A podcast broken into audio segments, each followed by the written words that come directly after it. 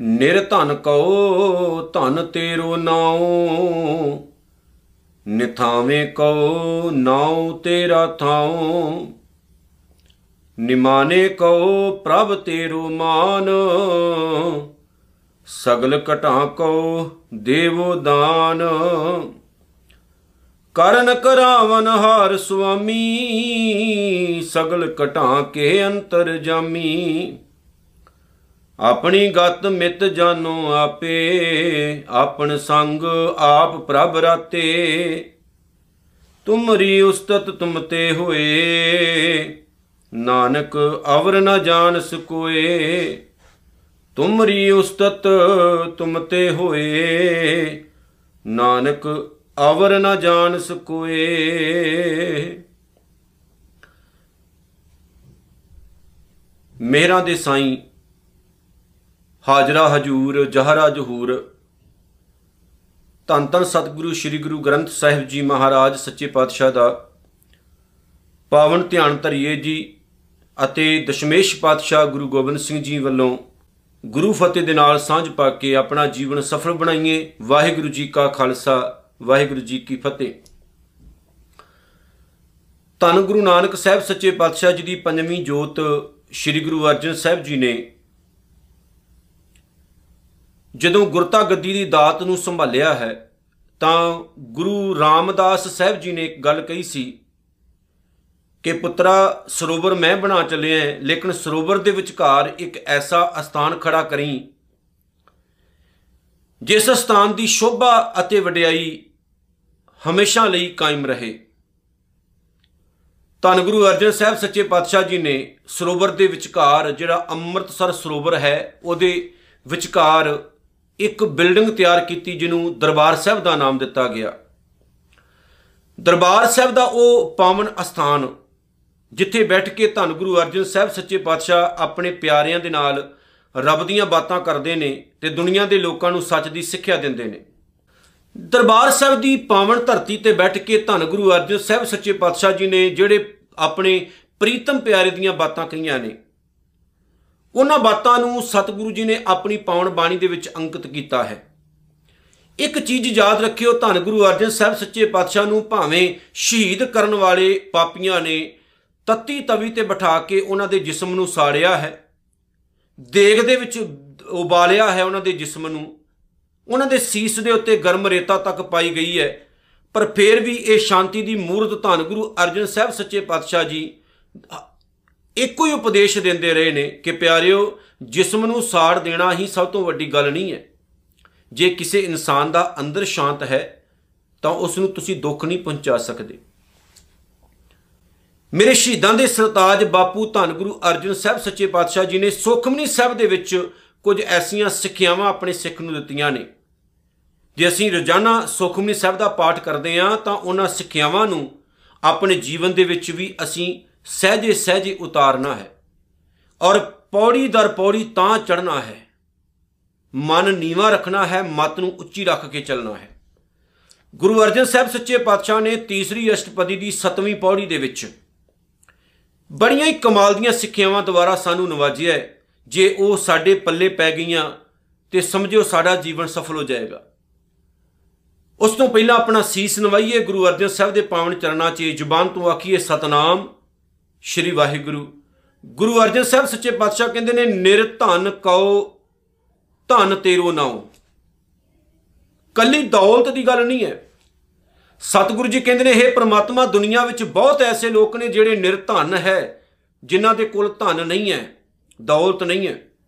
ਗਰੀਬ ਨੇ ਵਿਚਾਰੇ ਉਹ ਪਰ ਮੇਰੇ ਮਾਲਕ ਜੀ, ਜੇ ਉਹ ਤੇਰੇ ਪਾਵਨ ਚਰਨਾਂ ਨਾਲ ਜੁੜੇ ਹੋਏ ਨੇ, ਜਪਜੀ ਸਾਹਿਬ ਚ ਸਤਿਗੁਰੂ ਨੇ ਕਿਹਾ ਨਾ ਕਿ ਸਲਾਹ ਹੀ ਸਲਾਹ, ਏਤੀ ਸੁਰਤ ਨਾ ਪਾਈਆ, ਨਦੀਆਂ ਆਤੈ ਵਾ ਪਵੇਂ ਸਮੁੰਦ ਨਾ ਜਾਣੀਐ, ਸਮੁੰਦ ਸ਼ਾਹ ਸੁਲਤਾਨ, ਗਿਰਹਾ ਸੇਤੀ ਮਾਲ ਧਨ, ਕੀੜੀ ਤੋਲਣਾ ਹੋਵਣੀ ਜਿਤ ਸਮਣੋ ਨਾ ਵਿਸਰੇ। ਜਿਸ ਬੰਦੇ ਦੇ ਪੱਲੇ ਨਾਮ ਦੀ ਦੌਲਤ ਹੈ, ਜੇ ਉਹ ਦੁਨਿਆਵੀ ਤੌਰ ਤੇ ਗਰੀਬ ਹੈ, ਤੇ ਗੁਰੂ ਨਾਨਕ ਸਾਹਿਬ ਸੱਚੇ ਪਾਤਸ਼ਾਹ ਕਹਿੰਦੇ ਉਹਦੇ ਬਰਾਬਰ ਵੀ ਉਹ ਲੋਕ ਨਹੀਂ, ਜਿਨ੍ਹਾਂ ਦੇ ਕੋਲ ਇੰਨੀ ਧਨ ਦੌਲਤ ਹੈ ਕਿ ਗਿਣੀ ਨਹੀਂ ਜਾ ਸਕਦੀ। ਕਿਉਂਕਿ ਦੁਨਿਆਵੀ ਦੌਲਤ ਇਨਸਾਨ ਦੇ ਜੀਵਨ ਦੇ ਮਿਆਰ ਨੂੰ ਉੱਚਾ ਨਹੀਂ ਚੁੱਕਦੀ। ਸਟੈਂਡਰਡ ਬਣਾ ਸਕਦੀ ਹੈ ਦੁਨਿਆਵੀ ਤੌਰ ਤੇ, ਵੀ ਉਸ ਬੰਦੇ ਕੋਲ ਬਹੁਤ ਧਨ ਦੌਲਤ ਹੈ। ਪਰ ਉਹ ਤੁਹਾਡੇ ਜੀਵਨ ਦੇ ਲੈਵਲ ਨੂੰ ਉਤਾਣੀ ਚੁੱਕਦੀ ਹੈ ਦੌਲਤ। ਜੇ ਉਹਦਾ ਸਹੀ ਇਸਤੇਮਾਲ ਨਾ ਕੀਤਾ ਜਾਏ ਤਾਂ। ਮੈਨੂੰ ਗੁਰੂ ਨਾਨਕ ਸਾਹਿਬ ਸੱਚੇ ਪਾਤਸ਼ਾਹ ਦੇ ਵਹਿੰਦੇ ਦਰਿਆ ਵਿੱਚੋਂ ਕੁਝ ਸਿੱਖਾਂ ਦੀਆਂ ਗੱਲਾਂ ਯਾਦ ਆਉਂਦੀਆਂ ਨੇ। ਕਿਉਂਕਿ ਸਿੱਖੀ ਕੀ ਹੈ? ਇੱਕ ਦਰਿਆ ਹੈ, ਨਦੀ ਹੈ। ਗੁਰੂ ਸਮੁੰਦ, ਨਦੀ ਸਭ ਸਿੱਖੀ ਨਾ ਤੈ ਜਿਤ ਵਡਿਆਈ।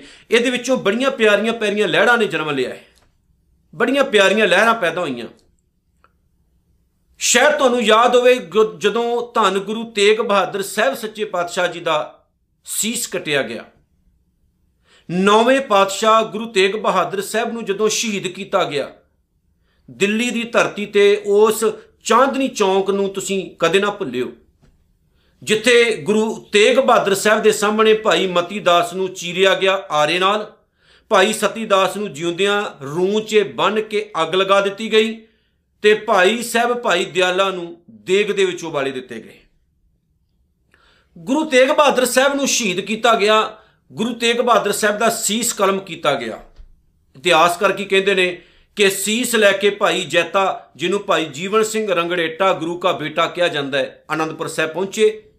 ਤੇ ਸੀਸ ਦਾ ਸੰਸਕਾਰ ਆਨੰਦਪੁਰ ਸਾਹਿਬ ਦੇ ਵਿੱਚ ਕੀਤਾ ਗਿਆ। ਉੱਥੇ ਅੱਜ ਗੁਰਦੁਆਰਾ ਸਾਹਿਬ ਸ਼ਿਸ਼ੋਭਤ ਹੈ। ਗੁਰਦੁਆਰਾ ਸੀਸਗੰਜ ਸਾਹਿਬ। ਟਾਈਮ ਮਿਲੇ ਤੇ ਦਰਸ਼ਨ ਜ਼ਰੂਰ ਕਰਿਓ। ਲੇਕਿਨ ਗੁਰੂ ਤੇਗ ਬਹਾਦਰ ਸਾਹਿਬ ਦਾ ਧੜ ਉੱਥੇ ਪਿਆ ਰਿਹਾ। ਧੜ ਦੇ ਬਾਰੇ ਜਿਹੜੀ ਸਰਕਾਰ ਸੀ, ਉਹਦਾ ਕਹਿਣਾ ਸੀ ਕਿ ਕੁਝ ਐਸੇ ਟੋਟੇ ਕਰਿਓ ਉਸ ਧੜ ਦੇ ਜਿਹੜੇ ਦਿੱਲੀ ਦੇ ਵੱਖ-ਵੱਖ ਦਰਵਾਜ਼ਿਆਂ ਦੇ ਮੂਹਰੇ ਟੰਗ ਦਿਓ ਤਾਂ ਕਿ ਜਿਹੜੀ ਹਕੂਮਤ ਹੈ, ਉਹਦਾ ਡਰ ਲੋਕਾਂ ਦੇ ਅੰਦਰ ਬਹਿ ਜਾਏ। ਸਤਿਗੁਰੂ ਦੀ ਸ਼ਹਾਦਤ ਕਿਉਂ ਹੋਈ? ਮਜ਼ਲੂਮਾਂ ਦੀ ਖਾਤਰ। ਉਹਨਾਂ ਲੋਕਾਂ ਦੀ ਖਾਤਰ ਜਿਨ੍ਹਾਂ ਦਾ ਜੰਜੂ ਉਤਾਰਿਆ ਜਾ ਰਿਹਾ ਸੀ, ਮੰਦਰ ਢਾਏ ਜਾ ਰਹੇ ਸੀ, ਜਿਨ੍ਹਾਂ ਦੀਆਂ ਧੀਆਂ ਭੈਣਾਂ ਦੇ ਨਾਲ ਇੱਜ਼ਤ ਨਾਲ ਖਿਲਵਾੜ ਕੀਤਾ ਜਾ ਰਿਹਾ ਸੀ। ਗੁਰੂ ਤੇਗ ਬਹਾਦਰ ਸਾਹਿਬ ਦੇ ਸਾਹਮਣੇ ਪੁਕਾਰ ਲੈ ਕੇ ਆਏ ਕਿ ਤੁਸੀਂ ਸਾਨੂੰ ਬਚਾ ਸਕਦੇ ਹੋ ਤੇ ਸਤਿਗੁਰੂ ਨੇ ਉਹਨਾਂ ਲਈ ਆਪਣਾ ਲਹੂ ਡੋਲਿਆ। ਅੱਜ ਭਾਵੇਂ ਉਸੇ ਦਿੱਲੀ ਦੇ ਵਿੱਚ 1984 ਦੇ ਵਿੱਚ ਸਿੱਖਾਂ ਦਾ ਲਹੂ ਡੋਲਿਆ ਗਿਆ, ਜਿਸ ਸਿੱਖਾਂ ਦੇ ਗੁਰੂ ਨੇ ਹਿੰਦੂ ਧਰਮ ਦੀ ਰਖਵਾਲੀ ਲਈ ਆਪਣਾ ਸੀਸ ਕੁਰਬਾਨ ਕੀਤਾ। ਅਗਾਹ ਚੱਲਦੇ ਆਪਾਂ।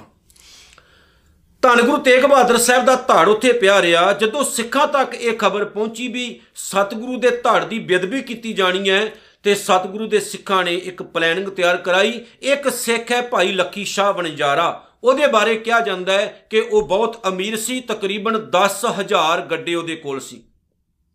ਬਹੁਤ ਅਮੀਰ ਸੀ।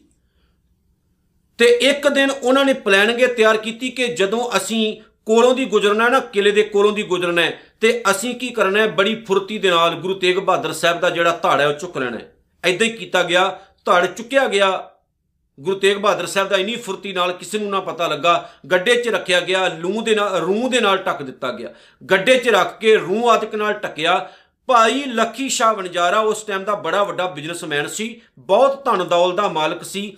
ਧਨ ਦੌਲਤ ਜੇ ਇਨਸਾਨ ਦੇ ਦਿਮਾਗ ਉਤੇ ਹੈਵੀ ਹੋ ਜਾਏ ਰੱਬ ਤੋਂ ਦੂਰ ਲੈ ਜਾਂਦੀ ਹੈ, ਪਰ ਉਹਦੇ ਕੋਲ ਕੱਲੀ ਧਨ ਦੌਲਤ ਨਹੀਂ ਸੀ, ਉਹਦੇ ਕੋਲ ਨਾਮ ਦੀ ਵੀ ਦੌਲਤ ਸੀ। ਇਸ ਲਈ ਉਹਦੀ ਧਨ ਦੌਲਤ ਨੇ ਬੜਾ ਚੰਗਾ ਪੁੰਨ ਕੰਮ ਕੀਤਾ। ਜਦੋਂ ਉਹ ਰਕਾਬਗੰਜ ਆਪਣੇ ਪਿੰਡ ਵਿੱਚ ਪਹੁੰਚਿਆ, ਜਿੱਥੇ ਅੱਜ ਗੋਦਰਾ ਸਾਹਿਬ ਮੌਜੂਦ ਹੈ ਇਤਿਹਾਸਕਾਰ ਕਹਿੰਦੇ ਨੇ ਕਿ ਉੱਥੇ ਪਹੁੰਚ ਕੇ ਉਸ ਗੁਰਮੁਖ ਪਿਆਰੇ ਨੇ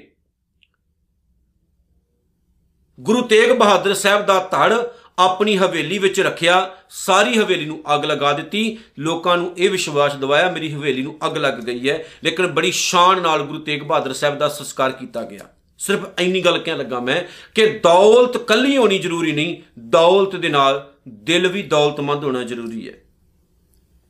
ਜੇ ਉਹ ਪੱਲੇ ਹੋਵੇ ਤਾਂ ਫੇਰ ਗੱਲ ਬਣਦੀ ਹੈ। ਗੁਰੂ ਤੇਗ ਬਹਾਦਰ ਸਾਹਿਬ ਸੱਚੇ ਪਾਤਸ਼ਾਹ ਜੀ ਦੇ ਧੜ ਦਾ ਸੰਸਕਾਰ ਕਰਨਾ ਉਸ ਟਾਈਮ ਕੋਈ ਮਾੜੀ ਮੋਟੀ ਗੱਲ ਨਹੀਂ ਸੀ। ਐਡੀ ਵੱਡੀ ਗਵਰਨਮੈਂਟ ਨਾਲ, ਹਕੂਮਤ ਨਾਲ ਪੰਗਾ ਲੈਣ ਵਾਲੀ ਗੱਲ ਸੀ। ਪਰ ਬੜੇ ਬੜੇ ਵੱਡੇ ਅਮੀਰ ਲੋਕ ਜਿਨ੍ਹਾਂ ਦੀ ਕੁਰਬਾਨੀਆਂ ਤੱਕ ਕੀਤੀਆਂ ਸਤਿਗੁਰਾਂ ਨੇ, ਨੇੜੇ ਨਹੀਂ ਆਏ। ਨੇੜੇ ਕੌਣ ਆਇਆ? ਜਿਹਦੇ ਪੱਲੇ ਨਾਮ ਦੀ ਦੌਲਤ ਸੀ। ਨਿਰ ਧਨ ਕਉ ਧਨ ਤੇਰੋ ਨਾਉ, ਜਿਸ ਬੰਦੇ ਦੇ ਕੋਲ ਦੁਨਿਆਵੀ ਦੌਲਤ ਨਹੀਂ, ਪਰ ਜੇ ਉਹਦੇ ਕੋਲ ਤੇਰਾ ਨਾਮ ਹੈ ਤੇ ਗੁਰੂ ਅਰਜਨ ਸਾਹਿਬ ਕਹਿੰਦੇ, ਉਹ ਸਭ ਤੋਂ ਵੱਡਾ ਧਨਵਾਨ ਹੈ, ਸਭ ਤੋਂ ਵੱਡਾ ਅਮੀਰ ਇਨਸਾਨ ਹੈ। ਨਿਥਾਵੇਂ ਕਉ ਨਾਉ ਤੇਰਾ ਥਾਉ, ਜਿਸ ਬੰਦੇ ਦਾ ਕੋਈ ਥਾਂ ਨਹੀਂ। ਜਿਹਨੂੰ ਜਗ੍ਹਾ ਜਗ੍ਹਾ ਤੇ ਲੋਕ ਧੱਕੇ ਮਾਰਦੇ ਹੋਣ, ਜਿਹਦਾ ਕੋਈ ਥਾਂ ਟਿਕਾਣਾ ਨਾ ਹੋਵੇ हे ਵਾਹਿਗੁਰੂ, ਤੇਰਾ ਨਾਮ ਹੀ ਉਹਦੇ ਲਈ ਥਾਂ ਹੁੰਦਾ ਹੈ। ਇਹ ਗੁਰਸਿੱਖੋ ਯਾਦ ਰੱਖਿਓ, ਸਾਡਾ ਇੱਕੋ ਹੀ ਥਾਂ ਹੈ, ਗੁਰੂ ਨਾਨਕ ਦਾ ਘਰ। ਜਿਸ ਦਰ ਪੇ ਕੋਈ ਸਰ ਨਾ ਝੁਕੇ, ਉਸੇ ਦਰ ਨਹੀਂ ਕਹਤੇ। ਜਿਸ ਜਗ੍ਹਾ ਦੇ ਉੱਤੇ ਕੋਈ ਸੀਸ ਹੀ ਨਾ ਝੁਕੇ, ਉਹਨੂੰ ਕੋਈ ਜਗ੍ਹਾ ਕਹਿੰਦੇ ਨੇ? ਨਹੀਂ। ਜਿਸ ਦਰ ਪੇ ਕੋਈ ਸਰ ਨਾ ਝੁਕੇ, ਉਸੇ ਦਰ ਨਹੀਂ ਕਹਤੇ। ਜੋ ਦਰ ਦਰ ਪੇ ਝੁਕ ਜਾਏ, ਉਸੇ ਸਰ ਨਹੀਂ ਕਹਤੇ।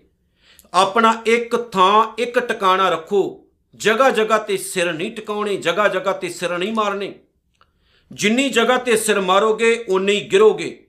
ਆਪਣੇ ਸਿਰ ਨੂੰ ਇੱਕ ਜਗ੍ਹਾ ਤੇ ਟਿਕਾ ਲਓ। ਗੁਰੂ ਅਰਜਨ ਸਾਹਿਬ ਕਹਿੰਦੇ, ਨਿਥਾਵੇਂ ਨੂੰ ਕੇਵਲ ਤੇਰੇ ਨਾਮ ਦਾ ਆਸਰਾ ਹੈ ਮਾਲਕਾ, ਜਿਹਨੂੰ ਲੋਕ ਜਗ੍ਹਾ ਜਗ੍ਹਾ ਤੇ ਧੱਕੇ ਮਾਰਦੇ ਹੋਣ। ਉਹਨੂੰ ਤੇਰੇ ਘਰ ਦਾ ਆਸਰਾ ਹੁੰਦਾ ਹੈ। ਤੇਰੇ ਘਰ ਦਾ ਆਸਰਾ। ਸਤਿਗੁਰੂ ਕਹਿੰਦੇ ਨਿਮਾਣੇ ਕਉ ਪ੍ਰਭ ਤੇਰੋ ਮਾਨ ਹੁਣ ਆ ਸਾਰੀਆਂ ਹੀ ਗੱਲਾਂ ਨੋਟ ਕਰ ਲਿਓ ਆਪਣੇ ਜੀਵਨ ਦੇ ਵਿੱਚ। ਗੁਰੂ ਅਰਜਨ ਸਾਹਿਬ ਕਹਿੰਦੇ ਇਹ ਵਾਹਿਗੁਰੂ ਨਿਮਾਣੇ ਜਿਹਨੂੰ ਲੋਕ ਮਾਨ ਨਹੀਂ ਦਿੰਦੇ ਉਹਨੂੰ ਨਿਮਾਣਾ ਕਹਿੰਦੇ ਨੇ ਨਿਮਾਣਾ। ਜਿਹਨੂੰ ਲੋਕ ਮਾਨ ਨਾ ਦਿੰਦੇ ਹੋਣ ਜਿਹਦੀ ਲੋਕ ਇੱਜ਼ਤ ਨਾ ਕਰਦੇ ਹੋਣ ਜੇ ਉਹ ਪਰਮੇਸ਼ਰ ਤੇਰੇ ਪਾਵਨ ਚਰਨਾਂ ਨਾਲ ਜੁੜਿਆ ਹੈ, ਪ੍ਰਭ ਤੇਰੋ ਮਾਨ ਹੈ ਮੇਰੇ ਮਾਲਕ ਜੀ ਤੂੰ ਉਹਨੂੰ ਮਾਨ ਦੇਣਾ ਹੈ। ਉਹਨੂੰ ਇੱਜ਼ਤ ਦੇਣਾ ਹੈ। ਜਿਸ ਬੰਦੇ ਨੂੰ ਦੁਨੀਆ ਦੇ ਲੋਕ ਧੱਕੇ ਤੱਕ ਮਾਰਦੇ ਹੋਣ, ਹੇ ਮੇਰੇ ਮਾਲਕ, ਉਹਨੂੰ ਤੇਰੇ ਤੇ ਮਾਣ ਹੁੰਦਾ ਹੈ। ਤੂੰ ਉਹਦਾ ਓਟ ਆਸਰਾ ਬਣਦਾ ਹੈ ਤੇ ਉਹ ਤੇਰੇ ਪਾਵਨ ਚਰਨਾਂ ਦੇ ਵਿੱਚ ਕੁਰਬਾਨ ਚੜ ਕੇ ਦੁਨੀਆ ਦੀ ਪਰਵਾਹ ਨਹੀਂ ਕਰਦਾ ਹੈ। ਸਗਲ ਘਟਾਂ ਕੋ ਦੇਵੋ ਦਾਨ, ਹੇ ਮੇਰੇ ਮਾਲਕ, ਪੂਰੇ ਸੰਸਾਰ ਨੂੰ ਤੂੰ ਹੀ ਦਾਤਾਂ ਦੇਣ ਵਾਲਾ ਹੈ। ਤੇਰੀਆਂ ਦਾਤਾਂ ਦੇ ਨਾਲ ਅਸੀਂ ਰੱਜ ਰਹੇ ਹਾਂ। ਹੁਣ ਇਹ ਗੱਲਾਂ ਪੱਲੇ ਬੰਨਣੀਆਂ ਨੇ। ਜਦੋਂ ਗੁਰੂ ਦੇ ਪਾਵਨ ਚਰਨਾਂ 'ਚ ਜਾਂਦੇ ਹੋ ਨਾ ਇੱਕੋ ਹੀ ਗੱਲ ਕਿਹਾ ਕਰੋ ਮਾਲਕਾ ਤੇਰੇ ਦਰਵਾਜ਼ੇ ਤੋਂ ਬਗੈਰ ਸਿੱਖ ਲਈ ਹੋਰ ਕੋਈ ਦਰਵਾਜ਼ਾ ਨਹੀਂ। ਬਾਬਾ ਫਰੀਦ ਸਾਹਿਬ ਨੇ ਇਹ ਗੱਲ ਕਹੀ ਹੈ ਪੱਲੇ ਬੰਨਿਓ ਉਹਨਾਂ ਨੇ ਕਿਹਾ ਮਾਲਕਾ ਇਹ ਜਿੰਦ ਜੇ ਕਿਸੇ ਹੋਰ ਦੇ ਦਰਵਾਜ਼ੇ ਦੇ ਮੂਹਰੇ ਝੁਕੇ ਇਹ ਸੀਸ ਜੇ ਕਿਸੇ ਹੋਰ ਦੇ ਦਰਵਾਜ਼ੇ ਦੇ ਮੂਹਰੇ ਝੁਕੇ ਇਹ ਹੱਥ ਜੇ ਕਿਸੇ ਹੋਰ ਦੇ ਮੂਹਰੇ ਅੱਡੇ ਜਾਣ ਤੇ ਮੇਰੇ ਮਾਲਕਾ ਉਤੋਂ ਪਹਿਲਾਂ ਹੀ ਜਿੰਦ ਕੱਢ ਲਵੀਂ। ਭਾਈ ਸਾਹਿਬ ਭਾਈ ਨੰਦ ਲਾਲ ਨੇ ਆਖਿਆ ਹੈ, ਕਹਿੰਦੇ ਕਲਗੀਆਂ ਵਾਲਿਆ ਮੇਰੇ ਮਰਨ ਤੋਂ ਬਾਅਦ ਵੀ ਮੇਰੀ ਖਾਕ ਨੂੰ ਕਦੇ ਨਾਸਤਕ, ਕਦੇ ਰੱਬ ਤੋਂ ਟੁੱਟੇ ਹੋਏ ਲੋਕਾਂ ਦੇ ਪੈਰਾਂ ਦੇ ਵਿੱਚ ਨਾ ਰੋਲੀ। ਜਦੋਂ ਮੈਂ ਮਰ ਵੀ ਜਾਵਾਂ, ਮੇਰੀ ਸ਼ਰੀਰ ਦੀ ਖਾਕ ਵੀ ਤੇਰੇ ਕਦਮਾਂ ਦੇ ਹੇਠਾਂ ਹੋਵੇ। ਐਸੇ ਗੁਰਸਿੱਖ ਨੇ, ਜਿਹੜੇ ਜਿਉਂਦਿਆਂ ਜੀ, ਤਾਂ ਕਿ ਮਰਨ ਤੋਂ ਬਾਅਦ ਆਪਣੀ ਜਿਹੜੀ ਸਵਾਹ ਹੈ ਸ਼ਰੀਰ ਦੀ, ਉਹਨੂੰ ਵੀ ਕਹਿੰਦੇ ਮਾਲਕਾ, ਕਿਤੇ ਹੋਰ ਜਗ੍ਹਾ ਤੇ ਨਾ ਚਲੀ ਜਾਵੇ। ਉਹ ਸਵਾਲ ਖੜਾ ਕਰਦੇ ਨੇ ਹਵਾ ਨੂੰ, ਕਹਿੰਦੇ ਹਵਾ, ਬੜੀ ਤੇਜ਼ ਚੱਲਦੀ ਹੈ ਤੂੰ। ਜਦੋਂ ਮੈਂ ਮਰ ਜਾਵਾਂ ਮੇਰੇ ਸਰੀਰ ਨੂੰ ਸੁਆਹ ਬਣਾ ਦਿੱਤਾ ਗਿਆ ਹੋਵੇ ਅਗਨੀ ਦੇ ਦੁਆਰਾ। ਤੈਨੂੰ ਮੌਕਾ ਮਿਲੇ ਮੇਰੇ ਸਰੀਰ ਦੀ ਸੁਆਹ ਨੂੰ ਉਡਾਉਣ ਦਾ ਤੇ ਕਿਤੇ ਉਡਾ ਕੇ ਰੱਬ ਤੋਂ ਟੁੱਟੇ ਹੋਏ ਲੋਕਾਂ ਦੇ ਪੈਰਾਂ 'ਚ ਨਾ ਸੁੱਟੀ, ਜੇ ਸੁੱਟੀ ਤੇ ਕਲਗੀਆਂ ਵਾਲੇ ਦੇ ਪੈਰਾਂ 'ਚ ਸੁੱਟੀ, ਗੁਰਮਖਾਂ ਦੇ ਪੈਰਾਂ 'ਚ ਸੁੱਟੀ। ਜਿਨ੍ਹਾਂ ਨੂੰ ਵਿਸ਼ਵਾਸ ਹੋਵੇ ਉਹ ਨਹੀਂ ਜਾਂਦੇ ਆਸੇ-ਪਾਸੇ। ਪਰ ਸਾਡਾ ਸੁਭਾਅ ਹੈ, ਆਪਾਂ ਹਰ ਜਗ੍ਹਾ ਤੇ ਟੱਕਰਾਂ ਮਾਰਨੀਆਂ ਹੁੰਦੇ ਨੇ ਹੁੰਦੀਆਂ ਨੇ, ਹਰ ਜਗ੍ਹਾ ਤੇ ਜਾਣਾ ਹੁੰਦਾ ਹੈ। ਜਿੰਨੇ ਦਰ ਬਦਲੋਗੇ, ਕਦਰ ਓਨੀ ਘਟਣੀ ਹੈ, ਕੀਮਤ ਓਨੀ ਕੁ ਘਟਣੀ। ਜੇ ਇੱਕ ਦਰ ਨਾਲ ਜੁੜ ਕੇ ਰਹੋਗੇ ਨਾ, ਤੇ ਮਾਣ ਦੇ ਨਾਲ ਸਿਰ ਉੱਚਾ ਕਰਕੇ ਚੱਲੋਗੇ। ਜੇ ਦਰ ਦਰ ਤੇ ਝੁਕੋਗੇ, ਦਰ ਦਰ ਤੇ ਜਾਓਗੇ, ਜੇ ਦਰ ਦਰ ਤੇ ਖਸਮ ਬਣਾਓਗੇ, ਤੇ ਗੁਰੂ ਨਾਨਕ ਪ੍ਰਵਾਹ ਨਹੀਂ ਕਰੇਗਾ। ਕਰਨ ਕਰਾਵਨ ਹਾਰ ਸੁਆਮੀ, ਸਗਲ ਘਟਾਂ ਕੇ ਅੰਤਰਜਾਮੀ। ਸਭ ਕੁਝ ਕਰਨ ਕਰਾਵਣ ਵਾਲਾ ਕੌਣ ਹੈ? ਇੱਕੋ ਹੀ ਪ੍ਰਮਾਤਮਾ। ਜਿਹੜਾ ਹਰ ਇੱਕ ਇਨਸਾਨ ਦੇ ਸਰੀਰ ਦੇ ਅੰਦਰ ਕੀ ਹੈ, ਜਾਣਦਾ ਹੈ ਤੇ ਦਿਲ ਦੀ ਭਾਵਨਾ ਨੂੰ ਸਮਝਦਾ ਹੈ। ਕੋਈ ਹੋਰ ਨਹੀਂ। ਸਾਨੂੰ ਥੋੜੀ ਜੀ ਵਿਚਾਰ ਕਰਨੀ ਚਾਹੀਦੀ ਜਦੋਂ ਆਪਾਂ ਪੰਡਤਾਂ ਜੋਤਸ਼ੀਆਂ ਦੇ ਮੂਹਰੇ ਹੱਥ ਅੱਡ ਕੇ ਬਹਿ ਜਾਣੇ ਲਓ, ਵੇਖਿਓ ਬਾਬਾ ਜੀ, ਭਲਾ ਪੰਡਤ ਜੀ, ਮੇਰੀਆਂ ਲਕੀਰਾਂ, ਮੇਰੀ ਕਿਸਮਤ। ਉਹ ਜਿਹੜਾ ਆਪ ਮੰਗਤਾ ਹੈ, ਉਹ ਤੁਹਾਡੀ ਕਿਸਮਤ ਕੀ ਵੇਖੇਗਾ? ਜੇ ਉਹਨੂੰ ਲੋਕਾਂ ਦੀ ਕਿਸਮਤ ਵੇਖਣੀ ਆਉਂਦੀ ਹੋਵੇ, ਉਹ ਆਪਣੀ ਕਿਸਮਤ ਵੇਖ ਕੇ ਖੁਦ ਗੁਜ਼ਾਰਾ ਕਿਉਂ ਨਾ ਕਰੇ? ਉਹ ਤਾਂ ਗਾਹਕ ਡਿੱਗਦਾ ਰਹਿੰਦਾ ਵਿਚਾਰਾ ਬਹਿ ਕੇ ਵੀ ਕੋਈ ਗਾਹਕ ਆਵੇ ਤੇ ਮੈਂ ਉਹਨੂੰ ਫਸਾਵਾਂ। ਐਦਾਂ ਨਹੀਂ ਹੁੰਦਾ ਕੁਝ। ਜੇ ਸਾਨੂੰ ਵਿਸ਼ਵਾਸ ਹੋਵੇ ਕਿ ਦਿਲਾਂ ਦੀਆਂ ਕੇਵਲ ਜਾਣਦਾ ਪ੍ਰਮਾਤਮਾ ਹੈ, ਉਹ ਤੋਂ ਇਲਾਵਾ ਹੋਰ ਕੋਈ ਨਹੀਂ, ਅਸੀਂ ਦਰ-ਦਰ ਤੇ ਨਾ ਝੁਕੀਏ ਤੇ ਹੱਥ ਵਿਖਾਉਣ ਦੇ ਨਾਲ ਤੁਹਾਡੀ ਕਿਸਮਤ ਦਾ ਕਿਸੇ ਨੂੰ ਨਹੀਂ ਪਤਾ ਲੱਗਣਾ, ਇਹ ਪ੍ਰਮਾਤਮਾ ਹੀ ਜਾਣਦਾ ਹੈ ਕੀ ਹੋਣਾ ਹੈ, ਕੀ ਹੋਣਾ ਹੈ ਤੇ ਕੀ ਹੋਵੇਗਾ ਆਉਣ ਵਾਲੇ ਸਮੇਂ 'ਚ। ਸਤਿਗੁਰ ਕਹਿੰਦੇ ਨੇ, ਆਪਣੀ ਗਤ ਮਿਤ ਜਾਣੋ ਆਪੇ, ਤੂੰ ਕਿੰਨਾ ਮਹਾਨ ਹੈ। ਤੂੰ ਕਿੰਨਾ ਵੱਡਾ ਹੈ। ਤੂੰ ਕਿਸ ਅਵਸਥਾ ਦਾ ਮਾਲਕ ਹੈ। ਮੇਰੇ ਮਾਲਕ ਕੋਈ ਜਾਣਦਾ ਨਹੀਂ ਹੈ ਤੇਰੇ ਤੋਂ ਇਲਾਵਾ। ਤੂੰ ਆਪ ਹੀ ਜਾਣਦਾ ਹੈ। ਮੈਨੂੰ ਉਦੋਂ ਬੜੀ ਹੈਰਾਨੀ ਹੁੰਦੀ ਹੈ ਜਦੋਂ ਕਿਤੇ ਇਦਾਂ ਦੇ ਬਿਆਨ ਆਉਂਦੇ ਨੇ ਜੋਤਸ਼ੀਆਂ ਦੇ, ਪੰਡਤਾਂ ਦੇ, ਬਾਹਮਣਾਂ ਦੇ, ਦੁਨੀਆ ਖਤਮ ਹੋਣ ਵਾਲੀ ਹੈ। ਜਿੰਨੇ ਬਣਾਈ ਹੈ, ਉਹ ਜਾਣਦਾ ਹੈ। ਜਾਂ ਕਰਤਾ ਸ੍ਰਿਸ਼ਟੀ ਕੋ ਸਾਜੇ ਆਪੇ ਜਾਣੇ ਸੋਈ। ਉਹਨੂੰ ਫਿਕਰ ਹੈ ਸੰਸਾਰ ਦਾ। ਕਦੋਂ ਬੰਨਣਾ ਹੈ, ਕਦੋਂ ਮਿਟਣਾ ਹੈ, ਉਹੀ ਜਾਣਦਾ ਹੈ। ਦੁਨੀਆ ਦਾ ਕੋਈ ਬੰਦਾ ਨਹੀਂ। 2012 ਦੇ ਵਿੱਚ ਦੁਨੀਆ ਖਤਮ ਹੋ ਜਾਣੀ ਸੀ। ਬਾਹਮਣਾ ਦੇ ਮੁਤਾਬਕ ਨਹੀਂ ਖਤਮ ਹੋਈ। ਲੋਕਾਂ ਨੂੰ ਵਹਿਮਾਂ ਦੇ ਵਿੱਚ ਪਾ ਕੇ ਭਾਈ ਪੈਸੇ ਤੇ ਖੱਟੇ ਜਾ ਸਕਦੇ ਨੇ, ਰੱਬ ਦੇ ਦਰ ਦੀ ਵਡਿਆਈ ਨਹੀਂ ਮਿਲਦੀ ਹੈ। ਆਪਨ ਸੰਗ ਆਪ ਪ੍ਰਭ ਰਾਤੇ।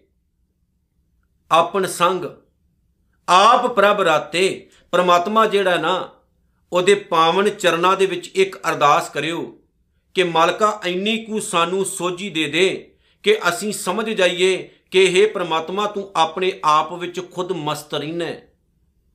ਤੈਨੂੰ ਜਿੱਥੇ ਦੁਨੀਆ ਦੀ ਪਰਵਾਹ ਹੈ ਨਾ, ਉਥੇ ਆਪਣੇ ਆਪ ਦੇ ਵਿੱਚ ਆਪ ਮਸਤ ਰਹਿਣਾ ਹੈ ਤੇ ਸਾਨੂੰ ਵੀ ਸਮਝ ਲੱਗ ਜਾਏ, ਅਸੀਂ ਵੀ ਆਪਣੇ ਆਪ ਦੇ ਵਿੱਚ ਆਪ ਮਸਤ ਰਹੀਏ। ਅਸੀਂ ਆਪਣੀ ਪਰਵਾਹ ਕਰਨ ਦੀ ਬਜਾਏ ਲੋਕਾਂ ਦੀ ਜ਼ਿਆਦਾ ਕਰਦੇ ਹਾਂ।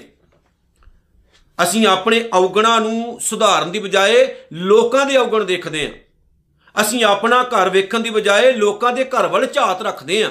ਸਾਡਾ ਸੁਭਾਅ ਇਹ ਹੈ, ਤਾਂ ਹੀ ਆਪਾਂ ਸੁਖੀ ਨਹੀਂ ਹੈ। ਸੁਖੀ ਉਹੀ ਇਨਸਾਨ ਹੁੰਦਾ ਹੈ ਜਿਹੜਾ ਆਪਣੇ ਆਪ ਤੱਕ ਮਤਲਬ ਰੱਖੇ। ਹੁਣ ਗੁਰੂ ਅਰਜਨ ਸਾਹਿਬ ਨੇ ਕਹਿਤਾ ਨਾ ਵੀ ਆਪਣ ਸੰਗ ਆਪ ਪ੍ਰਭ ਰਾਤੇ, ਪ੍ਰਮਾਤਮਾ ਆਪਣੇ ਆਪ ਦੇ ਵਿੱਚ ਹੀ ਬਿਜ਼ੀ ਹੈ, ਆਪਣੇ ਆਪ ਵਿੱਚ ਹੀ ਮਸਤ ਹੈ। ਅਸੀਂ ਕਿਉਂ ਨਹੀਂ ਇਦਾਂ ਹੁੰਦੇ? ਸਾਨੂੰ ਕੀ ਪ੍ਰਵਾਹ ਹੁੰਦੀ? ਜਦੋਂ ਤੱਕ ਆਪਾਂ ਚਾਰ ਚੁਗਲੀਆਂ ਸੁਣ ਨਾ ਲਈਏ, ਚਾਰ ਚੁਗਲੀਆਂ ਕਰ ਨਾ ਲਈਏ, ਉਦੋਂ ਤੱਕ ਸਾਡਾ ਢਿੱਡ ਹੀ ਨਹੀਂ ਭਰਦਾ। ਉਦੋਂ ਤੱਕ ਸਾਨੂੰ ਰੋਟੀ ਹਜਮ ਨਹੀਂ ਹੁੰਦੀ। ਜਦੋਂ ਤੱਕ ਆਪਾਂ ਚਾਰ ਲੋਕਾਂ ਦੀ ਨਿੰਦਾ ਨਾ ਕਰ ਲਈਏ, ਕਿਸੇ ਨੂੰ ਮਾੜਾ ਨਾ ਕਹਿ ਦਈਏ ਆਪਣੇ ਆਪ ਦੇ ਵਿੱਚ ਰਹੋਗੇ ਨਾ, ਜ਼ਿੰਦਗੀ ਬੜੀ ਸੇਫ ਹੈ। ਤੇ ਆਪਾਂ ਲੋਕਾਂ ਦੇ ਘਰਾਂ ਵੱਲ ਝਾਤ ਝਾਤ ਮਾਰਦੇ, ਲੋਕਾਂ ਦੇ ਘਰਾਂ ਵੱਲ ਜਾ ਜਾ ਕੇ ਵੇਖਦੇ ਹਾਂ, ਉੱਥੇ ਕੀ ਹੋ ਰਿਹਾ ਹੈ। ਸਿਆਣੇ ਕਹਿੰਦੇ ਨੇ, ਜਿੰਨਾ ਆਪਣੇ ਆਪ ਵਿੱਚ ਮਸਤ ਰਹੋਗੇ ਉਹਨਾਂ ਸੁਖੀ ਰਹੋਗੇ। ਜਿੰਨਾ ਲੋਕਾਂ ਵੱਲ ਝਾਕੋਗੇ ਉਹਨਾਂ ਹੀ ਦੁਖੀ ਰਹੋਗੇ। ਮੈਂ ਇੱਕ ਵੀਡੀਓ ਪਹਿਲਾਂ ਵੀ ਕਿਹਾ ਸੀ, ਸਾਡੇ ਪੰਜਾਬੀ ਲੋਕਾਂ ਦੀ ਇਹ ਬੜੀ ਵੱਡੀ ਪ੍ਰੋਬਲਮ ਹੈ। ਉਹਨਾਂ ਨੇ ਆਪਣਾ ਘਰ ਨਹੀਂ ਵੇਖਣਾ, ਸਾਡੀ ਧੀ ਕਿੱਧਰ ਜਾ ਰਹੀ, ਸਾਡਾ ਪੁੱਤ ਕਿੱਧਰ ਜਾ ਰਿਹਾ, ਉਹ ਦੂਜੇ ਦੀ ਧੀ ਨਾਲ ਗੱਲਾਂ ਕਰਨਗੇ, ਦੂਜੇ ਦੇ ਪੁੱਤ ਬਾਰੇ ਗੱਲਾਂ ਕਰਨਗੇ। ਉਹ ਦੂਜੇ ਦੀ ਧੀ ਬਾਰੇ ਗੱਲਾਂ ਤਾਂ ਕਰਦੇ ਨੇ, ਦੂਜੇ ਦੇ ਪੁੱਤ ਬਾਰੇ ਤਾਂ ਗੱਲਾਂ ਕਰਦੇ ਨੇ, ਪਰ ਉਹਨਾਂ ਨੂੰ ਇਹ ਪਤਾ ਹੁੰਦਾ ਹੈ, ਤੁਹਾਡੀ ਧੀ ਕਿੱਥੇ ਜਾਂਦੀ ਹੈ, ਕਿੱਥੋਂ ਆਉਂਦੀ ਹੈ? ਨਹੀਂ, ਪਰ ਦੂਜੇ ਦੇ ਘਰ ਵੱਲ ਝਾਤ ਰੱਖਦੇ ਨੇ, ਆਪਣੇ ਘਰ ਵੱਲ ਨਹੀਂ। ਜੇ ਰੱਬ ਆਪਣੇ ਆਪ ਵਿੱਚ ਮਸਤ ਹੈ, ਤੁਸੀਂ ਤਾਂ ਰੱਬ ਦੇ ਪੈਦਾ ਕੀਤੇ ਹੋ, ਤੁਸੀਂ ਕਿਉਂ ਨਹੀਂ ਆਪਣੇ ਆਪ ਵਿੱਚ ਮਸਤ ਹੁੰਦੇ? ਆਪਣੇ ਆਪ ਵਿੱਚ ਰਹੋ, ਆਪਣੇ ਆਪ 'ਚ ਮਸਤ ਰਹੋ, ਜ਼ਿੰਦਗੀ ਬਹੁਤ ਖੁਸ਼ ਹੈ। ਖੁਸ਼ ਰਹੋਗੇ? ਜੇ ਆਸੇ-ਪਾਸੇ ਝਾਕੋਗੇ ਨਾ, ਤੇ ਇਹ ਜ਼ਿੰਦਗੀ ਨੇ ਬੜੇ ਕੰਡੇ ਵਿਛਾਉਣੇ ਨੇ ਤੁਹਾਡੇ ਪੈਰਾਂ ਵਿੱਚ, ਤੁਸੀਂ ਕਦੇ ਸੁਖੀ ਨਹੀਂ ਰਹੋਗੇ। ਸਤਿਗੁਰ ਕਹਿੰਦੇ ਤੁਮਰੀ ਉਸਤਤ ਤੁਮ ਤੇ ਹੋਏ। हे ਪ੍ਰਮਾਤਮਾ, ਤੇਰੀ ਵਡਿਆਈ ਤੈਥੋਂ ਹੀ ਹੋ ਸਕਦੀ ਹੈ। ਕੋਈ ਬੰਦਾ ਤੇਰੀ ਵਡਿਆਈ ਨਹੀਂ ਕਰ ਸਕਦਾ। ਤੂੰ ਕਿੰਨਾ ਕੁ ਮਹਾਨ ਹੈ, ਇਹ ਦੱਸਿਆ ਨਹੀਂ ਜਾ ਸਕਦਾ। ਨਾਨਕ, ਅਵਰ ਨਾ ਜਾਣਸ ਕੋਈ ਕੋਈ ਹੋਰ ਇਨਸਾਨ ਤੇਰੀ ਵਡਿਆਈ ਦਾ ਪਾਰਾਵਾਰ ਨਹੀਂ ਪਾ ਸਕਦਾ। ਆਓ ਉਸ ਪ੍ਰਮਾਤਮਾ ਦੇ ਪਾਵਨ ਚਰਨਾਂ 'ਚ ਝੁਕੀਏ, ਉਹਦੇ ਦਰ ਤੋਂ ਖੈਰਾਂ ਮੰਗੀਏ ਤੇ ਗੁਰੂ ਅਰਜਨ ਸਾਹਿਬ ਦੀਆਂ ਇਹ ਗੱਲਾਂ ਆਪਣੇ ਪੱਲੇ ਬੰਨੀਏ। ਸਭ ਤੋਂ ਵੱਡਾ ਦੌਲਤਵੰਦ ਉਹੀ ਇਨਸਾਨ ਹੈ ਜਿਹਦੇ ਕੋਲ ਨਾਮ ਹੈ। ਸਭ ਤੋਂ ਵੱਡਾ ਇਨਸਾਨ ਉਹੀ ਹੈ ਜਿਹਦੇ ਕੋਲ ਪ੍ਰਮਾਤਮਾ ਦੀ ਦੌਲਤ ਹੈ। ਨਿਮਾਨਤਾ ਵਿੱਚ ਰਹੀਏ, ਝੁਕ ਕੇ ਰਹੀਏ ਰੱਬ ਦੇ ਦਰ ਤੇ ਤੇ ਕਦੇ ਵੀ ਦਰ ਨਾ ਛੱਡੀਏ ਗੁਰੂ ਨਾਨਕ ਦਾ। ਜਿਨੇ ਛੱਡਿਆ, ਉਹਨੂੰ ਦਰ ਦਰ ਤੇ ਧੱਕੇ ਮਿਲਣੇ ਨੇ, ਜਿਨ੍ਹਾਂ ਨੇ ਨਹੀਂ ਛੱਡਿਆ ਉਹ ਹਮੇਸ਼ਾ ਪ੍ਰਮਾਤਮਾ ਦੇ ਦਰ ਦੇ ਵਿੱਚ ਇੱਜ਼ਤ, ਮਾਣ, ਸਤਕਾਰ, ਵਡਿਆਈ ਪਾਉਣਗੇ। ਇਤਨੀਆਂ ਬੇਨਤੀਆਂ ਸਵੀਕਾਰ ਕਰਿਓ, ਭੁੱਲ ਚੁੱਕ ਦੀ ਖਿਮਾ। ਵਾਹਿਗੁਰੂ ਜੀ ਕਾ ਖਾਲਸਾ, ਵਾਹਿਗੁਰੂ ਜੀ ਕੀ ਫਤਿਹ।